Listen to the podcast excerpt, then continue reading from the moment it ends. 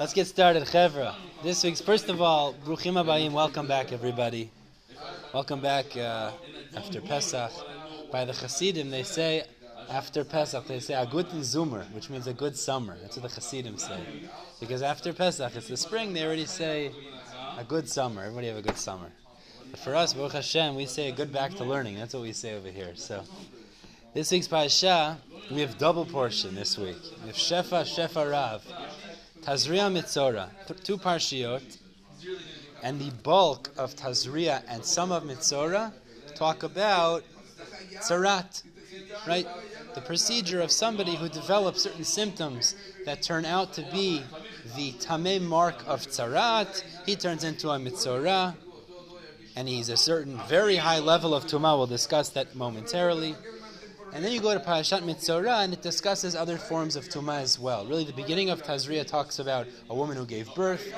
Farther into Mitzorah talks about men or women have certain emissions, making them Tameh. We're not going to focus on that so much tonight, though. We're going to focus in on the Mitzorah. Let's focus in on this for a little bit. Now, before we even touch any details, it's just important to get an overview of this story. What is the Mitzorah? Who is this person? So the Gemara tells us, the Gemara in Erachin, I believe, tells us that there are a handful of sins that if a person commits those sins, the punishment Hakadosh Baruch Hu sends him is that he'll develop tzarat. Okay, so tzarat of skin. Let's just focus in on that for now, because there's other forms of tzarat. But let's say it's tzarat on skin. He'll develop a form of white mark on his body, and there's certain qualifications that are necessary goes to the Kohen and he says, Kohen, is this Tameh or is this Tahor? Specifically Kohen. You can't go to a Talmid Chacham in general. Specifically Kohen. So the Kohen analyzes, and if it's unclear, so then it's called Yemei Hesger. What does that mean? Quarantine. A COVID quarantine, quarantine. Goes into a room for seven days, and afterwards they look at it again. Now, if it was clearly Tameh, so then he's considered tameh. This person is uh, malignant. I mean, this is like this is uh, he's really tameh. In such a circumstance, good to have you, Yosef. Wow, this is chut. Just today, came back from Israel. He brings the, the air of Israel with him. If he's tameh, what ends up happening to this guy? Listen to this. This is worse than every other form of tumah. Unbelievable. He has to dress himself like a mourner right? Like somebody that's that's uh, a relative passed away, like a mourner, and he walks around and he calls out Tame Tame. What does he say? He says, "I am Tame, I am Tame. Oh, the doctor's here. Uh, doctor, pick up one of the plates for me. We got you prepared and ready. See you, doctor. So Pick anyone you like. he goes around and he calls out, "I am Tameh, I am Tameh," and people stay away from him. And then where does he go to live for the next however long it is, till his tzarat clears up? Where does he go to live? Chutz lamachaneh, totally outside of the camps. Now, what do I mean outside of the camps? You know, there's three camps. You have Machaneh Shechina, the inner sanctum, the most inner camp. Mishkan, Bet HaMikdash, inner. You have outside of that Machaneh Leviyah. And you have outside of that the encampment of Israel, the general populace. This guy who's a Mitzorah has to go outside of all three camps. Other forms of Tumah are not allowed to be in the Shekhinah, are not allowed to be in Leviyah, but could be in Yisrael. This guy is the worst level of Tumah in the sense he has to be separated from the entire population. What, what kind of tameh is that? Tameh Tzarat, if he's Mitzorah. That's what we're talking about. Because he could make other people also. It's more than that. It's not just that. More than that is this fellow. Other people, you're tamei med. You could also make other people tamei. Uh, There's certain tumot that you can convey tuma as well. Other tumot you can convey tuma as well. The point is, this fellow has to say, has to go out of the camp. Rashi brings down. Why is it that he has to go all the way out of the camp? So, one of the sins that can make a person have tzarat is lashon hara. as Rashi says. It's one of it's like the primary sin. There's other sins discussed in Erachin, by the way. There's ga'ava, if he's haughty. There's robbery. There's swearing falsely, murder, immorality. There's a bunch of sins that can make somebody get uh, avodah zarah. Eleven. Thank you, Yosef. However, the primary one that we discuss in the parasha of Tzarat is Lashon Hara. Says Rashi, through Lashon Hara, gossip, what did this guy accomplish? He, he broke and breached relationships. Right? He went and he said Lashon Hara, he said negative speech about one person. They spoke about them and they spoke about them and then they spoke. You know how it works.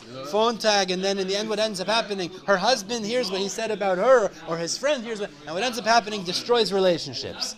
He separated people. So because he caused separation amongst people through his evil ways, he has to go outside of the camp, separated from other people. That's what Rashi says. So this is like considered the most severe, uh, horrible type of tum'ah in a certain sense. Meir, come. Meir, this is. I'm going to share this, Meir. You're Meir. Okay, Yosef set you up already. Oh Hashem. Wow, Yosef. Me'achuz, you're 100%. Make room, make room. So therefore, this type of tumah has to go out of all the camps. He broke relationships. He separated people who love each other. He has to go outside of the camp, away from everybody. Fine. Let's just finish the full story so we get the full parasha. Eventually, the tzarat clears up, and the kohen goes outside of the camps and checks in on him. If he sees that it has cleared up, so then there's an entire procedure how he's able to become tahor and rejoin society. This is really mostly discussed in Parashat Mitzorah. Really, in the next parasha, there's two parashiot, and in Parashat Mitzorah, the psukim tell us there's a there's stages. First, the Kohen takes two birds and does a process with those two birds. Then he's shaved on the first day, the seventh day. On the eighth day, he brings certain korbanot, three korbanot. And then finally, he's able to rejoin society, go back to his family, reintegrate into the normal people, and then the entire thing is over. Now, there is a fascinating detail. Listen to this. That the psukim tell us. It's Perak Yud Gimel, Pasuk Yud Gimel. Or Pasuk Yud Bet, really, it tells us. The halacha is, if he comes to the Kohen and there's a white spot that is the sign of tzarat, he's tameh. But listen to this. If he comes to the Kohen and he's entirely covered in white, okay, he's not tameh, he's tahor. It's unbelievable. All over? All over his body, he's not tameh, he's tahor. Listen to the pasuk. This is unbelievable. It's mafurash. It's black and white. Pasuk tells us, "V'im paroach tifrach hatzarat ba'or." What does paroach mean? It's spread all over him, V'chis- like blossom. V'chistat tzarat et kol or anega merosho ad raglav, and it covers him from head till feet. Marei enei kohen. Whatever the kohen can see, he's, covered in white. V'ra'ah kohen, the kohen sees him. V'inei kista kol b'saro, covers his whole entire flesh, body. V'tihar et hanaga. And he purifies this type of tzarat. Kulo afach lavan, if he's entirely white, tahor is considered tahor. This is unbelievable. If one small mark on this guy, a gris, by the way, it's a small measure, tiny measure on this guy, with one white hair, let's just say, a little skin, he's considered tameh. He has to go outside of all the camps, call out I'm tameh, and can't even associate with anybody. And when his entire body is covered in white, the same thing, but it's multiple, multiple times of that little spot. Halacha is he's tahor. Now, the psukim do say, which gets interesting, if he comes back to the kohen and part of his skin has cleared up, so now part of it is healthy, so he's not entirely white. Now he's tameh. But what's the pshat? This doesn't make any sense. His entire body is white, he's tahor, but a little spot makes him tameh? It's counterintuitive. It seems contradictory. If a small spot makes you tameh, certainly your entire body being white should make you tameh. That's not my question. All the Mefarshim talk about this, and there's many pshatim given. I'm going to share with you tonight a pshat from Rav Hirsch. Rav Shimshon Raphael Hirsch. He says a beautiful pshat in order to resolve this apparent difficulty. But before we get to that answer, let's expand a little bit, give a little bit of a background to support the answer we're going to share tonight. So we're trying to understand why is it that if one spot of tzarat, of white on his body, makes him tameh, why is it that halacha, it says meforash, it says if he's entirely covered in tzarat in white, he's tahor, he's pure. Let's move on. There is a very important and fundamental principle that we believe in Judaism. You have to believe this in order for the entire system to make sense. Okay. Now I'm going to share with you. You're all going to say, of course. But then I'm going to show you why it's not so simple and why some actually, some people don't really believe in this necessarily. What am I talking about? What I'm talking about is the principle of Bechira. What is the principle of Bechira? The concept of Bechira. What is Bechira? What is Bechira? Free choice. Free choice. What do I mean by that? We believe in Judaism, man has free choice. Now, another way to say that is we're not pre programmed robots. Now, why is that so important? Why is that such an. Okay, let's say we are pre programmed robots. No, that's, that's a problem. You can't believe that. What's the problem with believing that? Why is that such an issue? Because Let's say I believe I'm a pre-programmed robot. Okay, okay, fine. You don't have to do anything. You just uh, you don't have to sa- try to you're do already anything. set to, to make mistakes or make good things. Beautiful. Everything is uh, programmed. There is no elevation above nature. Essentially, what that, what that would mean is I'm not responsible for any of my actions. Because essentially, what that would mean is I'm not choosing, right, rationally, I'm not choosing consciously to perform whatever actions I do. I'm programmed that way, and that's what I do. And by the way, some people today actually believe that you are pre programmed. Everything you're going to do has already been determined, and you have no real capacity to choose what you're doing. Now, what's the fault in that? Well, then I'm not liable or responsible for any of my actions. We believe there's a concept of sechar ve'onesh, reward and punishment. If I do the right thing, I get rewarded. If I do averot, the wrong thing, I get punished. But if I'm pre-programmed, and the whole concept, you can't punish somebody for doing something he has no capacity to control. By the way, just as an illustration for that, if somebody does a terrible crime, he goes to court and they're they're saying you're you're responsible. He says, you know, actually I'm schizophrenic, and when I performed that crime, it was a it was a schizophrenic episode. I couldn't control myself. So now, what happens if that's actually true? What happens if that's ingenuine? What happens to this fellow? Is he pro- per- prosecuted and well, not just he'll be, he'll be put in a psych ward. Means they'll deal with his mental health issues, but he's not going to be prosecuted. He's not in control. So if we believe that we're not really in control, we don't have free choice, the entire concept of sechar va'onesh, it's, it's, it's, it's, uh, it's not important. It doesn't exist.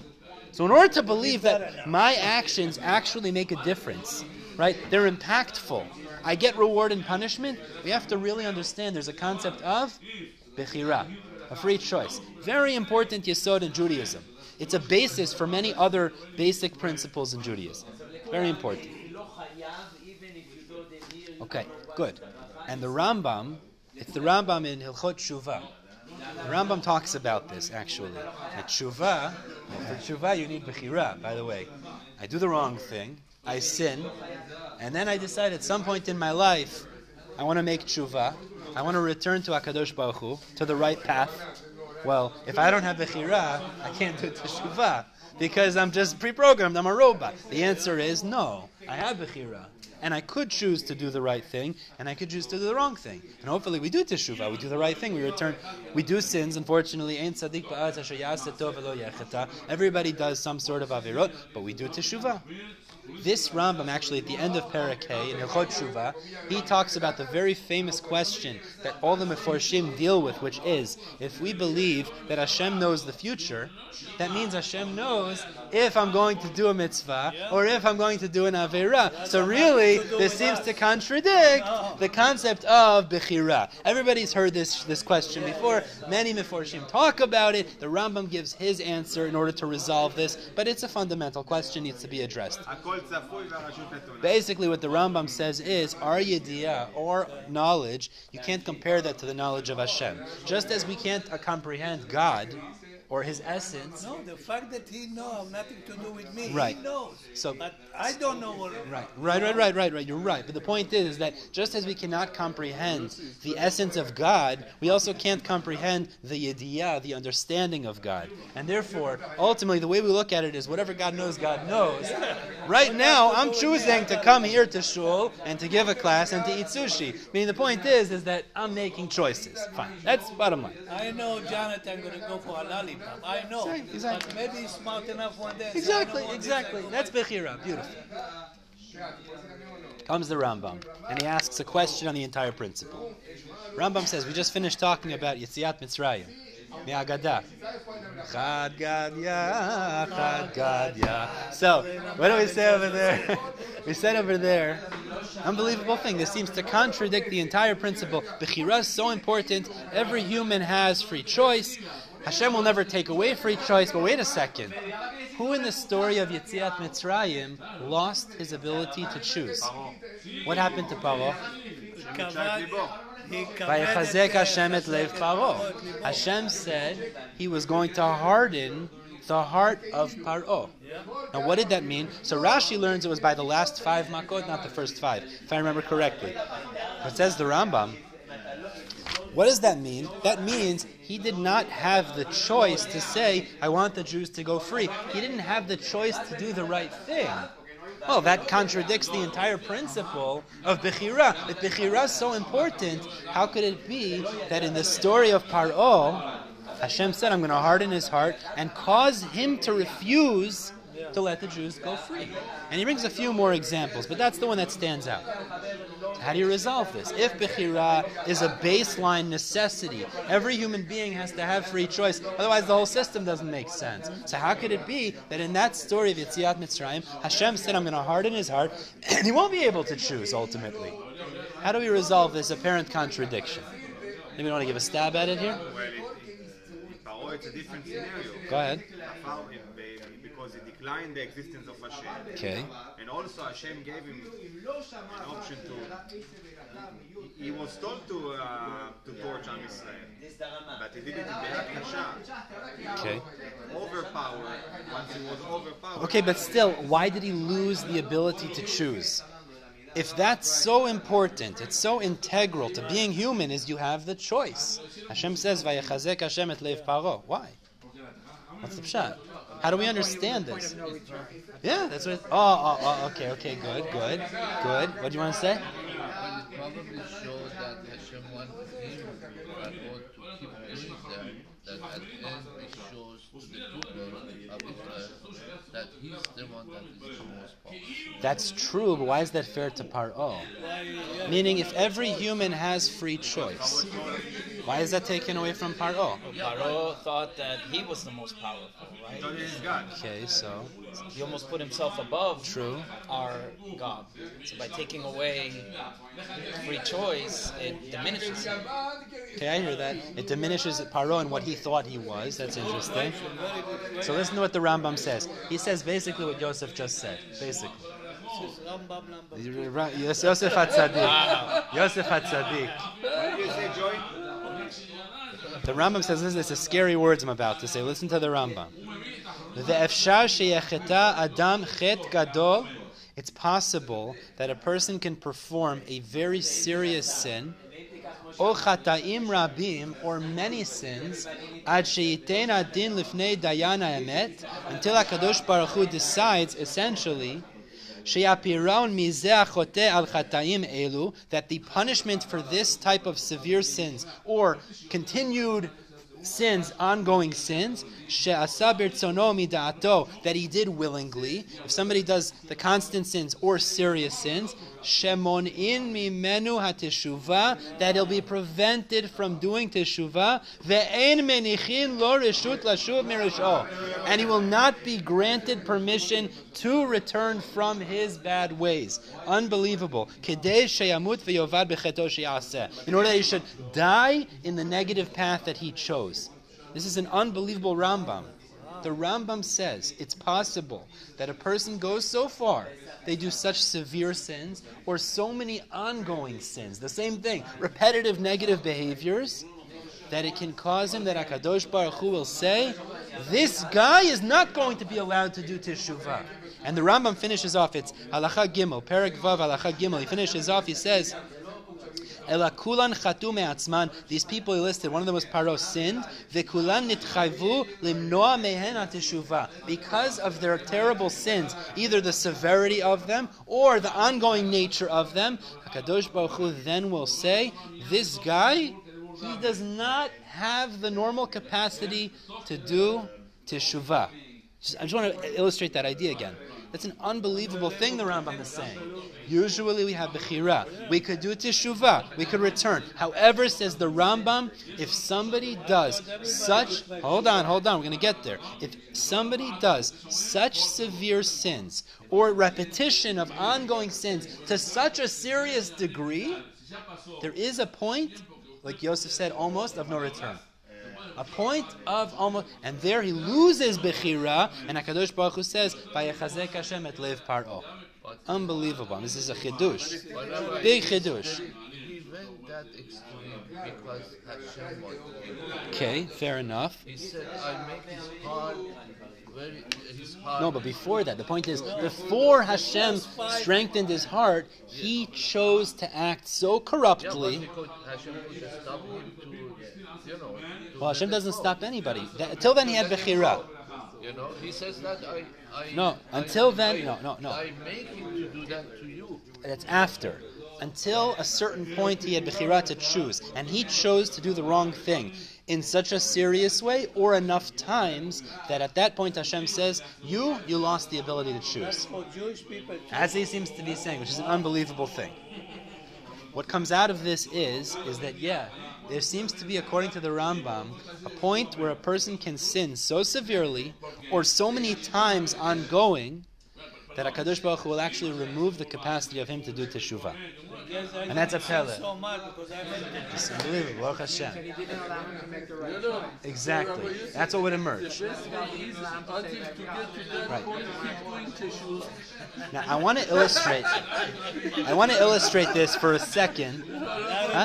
Keep doing tissue faster so he doesn't get to that. That's not a joke. It's serious. Yeah. I want to illustrate this idea. There's a scientific term called neuroplasticity. You know about that? Neuroplasticity. So I found this fascinating. Teshuvah. How do we understand teshuvah? Listen to this. This I, I was just reading up Wikipedia, so you could challenge me on this. I'm not an expert in this at all, but I just found the principle so fascinating. There's a scientific term called neuroplasticity. Neuro is relating to the brain, right? Plasticity is the capacity to change, essentially. Neuroplasticity. What's that? Huh? No worries, no worries. no worries. I was telling him that you can do the teshuvah, but you go back and do the things again and come back. No, no, no. Okay, so we'll get there. Not so simple. So I'm going to get there. The Mishnah in Masechet, Mishnah in Masechet Yoma tells us, Haomer echta ve'ashuv. If somebody says, I will sin and I will do teshuvah, ein maspikin biyado lasot teshuvah. He does not have the ability to do teshuvah. Doesn't work that way. Now I want to illustrate this principle with a concept in science called neuroplasticity. Alo, you're missing out good stuff. Neuroplasticity is an unbelievable thing. Is the idea that our brains are malleable. They can change. Our brains, everything I'm doing, I'm thinking, I'm talking, everything I'm doing, there's electric, electrical, what's it called, electrical impulses firing in my brain. Okay? Electricity is going on in my brain right now. It's telling my brain to tell my mouth to speak. Everything, everything that's happening is. Um, neuroplasticity states as follows I, if I do the same thing enough times, so I can change the makeup of my brain from what it was. Literally, it's malleable, it can change and change into something else that the physicality of it changes, and then the way I behave will also change based on the physicality of my brain changing. Now, to you say that's of course, but this is not a simple principle at all. And until I just I was reading Wikipedia, until I think it was 100 years ago, scientists thought neuroplasticity is only applicable in children. But adults don't have the capacity to change the makeup of their brain anymore. And it's only in recent times that scientists decided, I guess based on study, that they said, you know, you can actually change the makeup of your brain, the way neurons fire, the paths of the neurons in your brain, even into adulthood. But I understand, what does that mean? That's teshuvah. Exactly. That is teshuvah. What does it mean? You do something enough times, like the Gemara tells us. This is the Gemara in Masechet Yoma that uh, Shlomo mentioned without realizing it. Gemara says, um, it's a Mishnah in Masechet uh, Yoma. I believe it's Pehei Amud Bet. It says, Haomer echta ve'ashuv. If somebody says, I will sin and I'll do teshuvah, ein maspikin biyado la'asot teshuvah. He will not be gifted. Literally, it means he will not be given the ability to do teshuvah. And the Gemara says why? Because the Gemara understands the reason it says it twice. The Gemara teaches in Masechet Yomai. It actually is in tomorrow's daf in Daf Hayomi and Chaf Bet Amud Aleph in Masechet uh, Sota. Is that when somebody does a sin and repeats it, naaseh lo keheter. It becomes to him like a heter, as if it's permitted to him. Another way of saying that is hergel naaseh teva, that when you're accustomed to doing some things, it becomes second nature. That's neuroplasticity. What does it mean? You do something enough times, that becomes your second nature. So therefore, if somebody says, I'm going to sin, I'm going to sin, I'm going to sin, and then I'm going to turn around one day and do teshuvah, it's very difficult to do teshuvah at that point. Let's bring it back now. So, A to be accepted, the Rambam seems to say is at a certain point, it's a point of no return. But I'm saying in a lighter way, even, it's just very difficult for him even to do teshuvah. Let's bring it back now. Says Rav Hirsch, what's the purpose of tzarat? What is the whole concept of tzarat? The concept of tzarat is somebody did certain averot. Hashem sends him a shock. It's like shock therapy. Hashem sends him a reminder, Habibi, return before it's too late. Don't go so far to the point of no return, says Rav Hirsch. So he gets a little spot in his body. Oh, I was doing the wrong thing. He realizes, I've been doing the wrong thing. Goes to the Kohen. He goes through the entire kapara process of being sent out of the camp, all of the shame that's associated with that, all of the teshuvah, and he repairs his negative ways, and he becomes tahor. That's what's supposed to happen. If somebody comes to the Kohen, and says Rav Hirsch, and he's entirely covered in white. What does that mean about that guy? He's so far gone in his ways. He's so convinced that what he's doing is the right thing. For this guy, no amount of shock therapy is going to repair him. Unbeliever. Hirsch says, this guy, that white spot on his body, that's not going to do anything for him. And it's the symptoms imply that because he's entirely covered from head to foot in white. This guy's so gone in his ways, he doesn't even have the zechut, the chesed of Hashem, to give him a reminder to do teshuvah. He lost that. This guy does not become tameh, he's tahor. It's not going to help him. That's what Rav Hirsch says. Now I want to finish off with one positive note for a second. Sorry, one negative, one positive. The negative here is that we're supposed to take away from this is we should never get there. Meaning, if we do something wrong, be very careful. If we see we're doing the same Avera over and over and over again, we don't want to get to that point where it becomes so much second nature to us that it's kemat impossible for us to do teshuvah. So, it's very difficult to do teshuvah when you've accustomed yourself to doing something negative, especially for many years. But the, the longer we push that off, the harder it is to retrain ourselves in doing the proper thing. That's one. But the second point is, and this is the Rishonim explain that Mishnah I just said when it says Omer ashuv ein maspikin The Rishonim say it doesn't mean he cannot do teshuvah. And not like the Ram is implying over here. The Rishonim say like this.